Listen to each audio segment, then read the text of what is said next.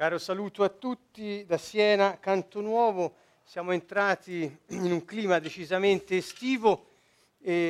molto caldo.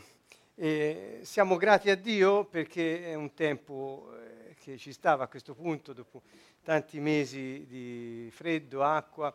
Ecco, l'alternarsi delle stagioni è un po' ciò che regola il corso della vita, anche molte volte abbiamo parlato delle stagioni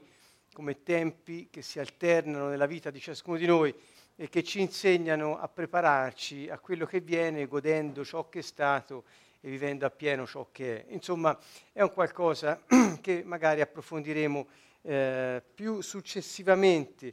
Stasera concludiamo il percorso della battaglia nella mente,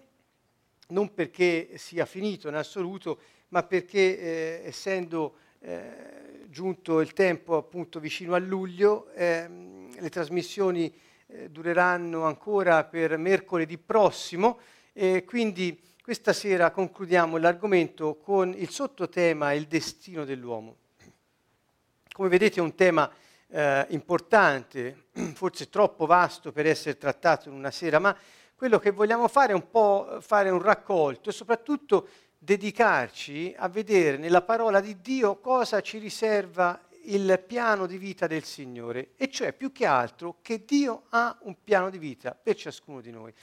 Infatti in tutti questi mesi abbiamo visto sia attraverso i percorsi di liberazione che attraverso l'analisi di ciò che accade nella nostra mente e lo studio della parola in relazione a questo, abbiamo visto come l'uomo può finire, anzi nella maggior parte dei casi, finisce per vivere una vita un po' ingannevole e anche ingannata allo stesso tempo, per inseguire una illusione che la maggior parte delle persone non abbandona mai. Ora, quello che voglio dire è proprio questo.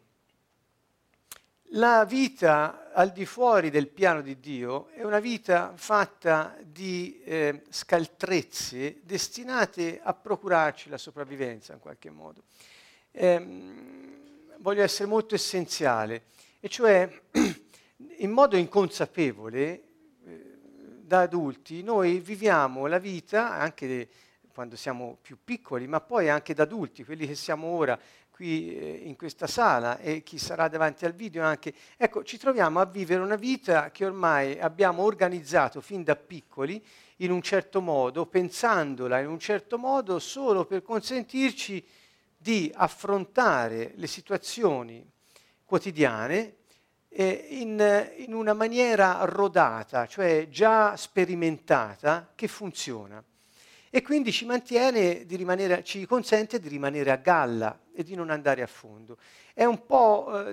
triste questo, perché mentre l'uomo è la gloria di Dio sulla terra e ha il potenziale di manifestare la vita eterna di Dio su questo pianeta, si riduce a lottare un po' come gli altri esseri viventi, dalle piante agli animali, per non soccombere di fronte alla vita, quando è destinato a regnare nella vita. Ecco, il contrasto che voglio mettere insieme stasera è proprio questo. Quando dico regnare nella vita, potete leggere Romani 5,17, dove Paolo dice chiaramente noi siamo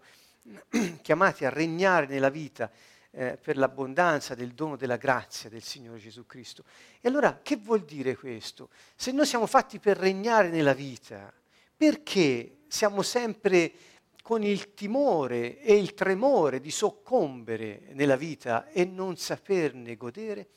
Perché tutte quelle dinamiche, quei meccanismi che abbiamo visto nelle passate sessioni, i giochi, la passività, la simbiosi, il copione, i ricatti emotivi e il sistema del ricatto, insomma un sacco di cose abbiamo visto. Perché l'uomo si costruisce tutti questi meccanismi alternativi che gli consentono di rimanere a galla? Ecco, direi che si può riassumere in una parola sola: paura. La volta scorsa vi ho fatto una disamina sui giochi, vi ho proposto una disamina sui giochi dove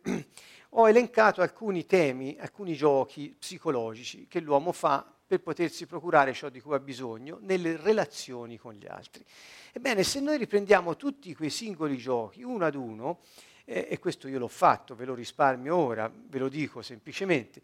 uno ad uno, vedendo qual è, diciamo, la dinamica che porta, cos'è che mette in moto la persona, perché da piccolo escogiti quel modo di stare in relazione con gli altri e da grande poi lo metta in scena ogni giorno per poter avere un trionfo temporaneo, ho visto che in ogni situazione c'è la paura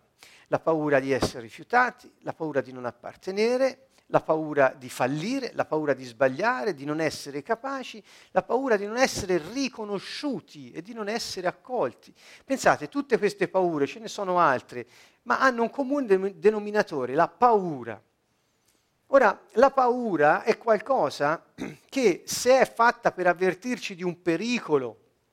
allora ben venga, è una cosa che Dio stesso ha inventato, è come un campanello d'allarme, ci segnala che c'è un pericolo e noi attiviamo il corpo e la mente in un certo modo, dall'adrenalina in su, per poter far fronte al pericolo. Ma quando la paura ci blocca, nel senso che ci impedisce di vivere il piano di vita che Dio ha pensato per noi e ci porta su un altro binario, parallelo, illusorio, che non è quello che Dio ha previsto, ma è uno che costruiamo di volta in volta con le nostre decisioni prese sotto inganno e ricatto, ecco che è quella paura che blocca, che impedisce al potenziale di manifestarsi.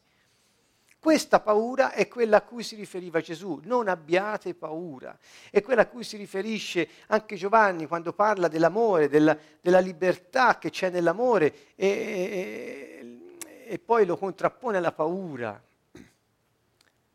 Ecco che dunque tutto quello che noi facciamo, dall'iperadattamento alla simbiosi, alla compiacenza, sono tutte situazioni che mettiamo in atto per paura